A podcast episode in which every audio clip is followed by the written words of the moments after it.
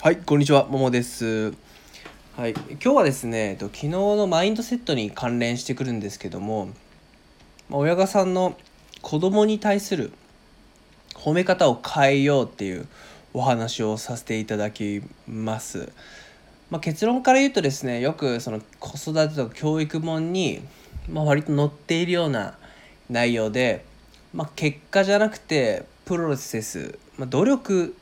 とかを褒めるなら褒めましょうっていう話です。はい。で、まあ、これもですね今からお伝えする、まあ、実験結果は、まあ、昨日のマインドセットの本、まあ、キャロル・エス・ドエックスさん、まあ、スタンフォード大学心理学教授の著書であるえっとマインドセットやればできるの研究のに載っていた、まあ、実験結果から、まあ、参考なんですけどもえっとですねこれはアメリカの思春期初期の子どもたち数百人に対して行った実験で、まあ、生徒全員に非言語検査の、かなり難しい問題10問を、解かせましたと。でその後、まあどちらの成績も、えっとまあ、どちらのグループの子をまずあ、えっと、どの子も、まあ、成績はまずまず。でその後褒め方で2つのグループに分けましたと。で方は能力群と言われるもので褒める内容はまああなた8問正解ね。よくできたね頭がいいのねっていう感じで、えー知能、まあ、能力とかを褒める方。一方もう一方はまあ同じように8問正解よくできたは頑張ったねっていう感じ、まあ、頑張ったっていう、まあ、努力を褒めるように分けました。で、えーこのグループを分けた時点では知能の差えー成績の差はなかったんですけどその後に、えー差が出てき始めましたと。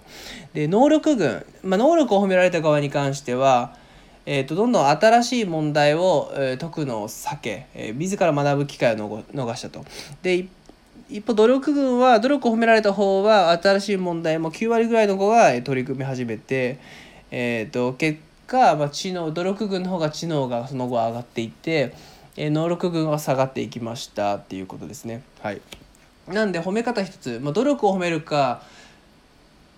えっと、能力を褒めるかで今後のその知能の伸び上がり下がりに大きく影響するよっていう実験でした。なんで、まあ、親御さん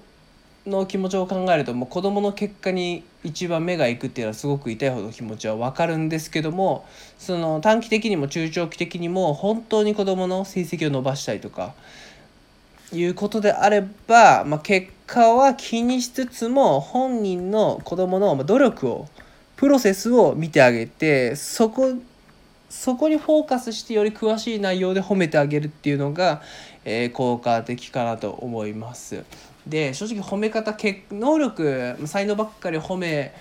る親御さんの持てる子供育った子供を仮に塾に入れたとしても、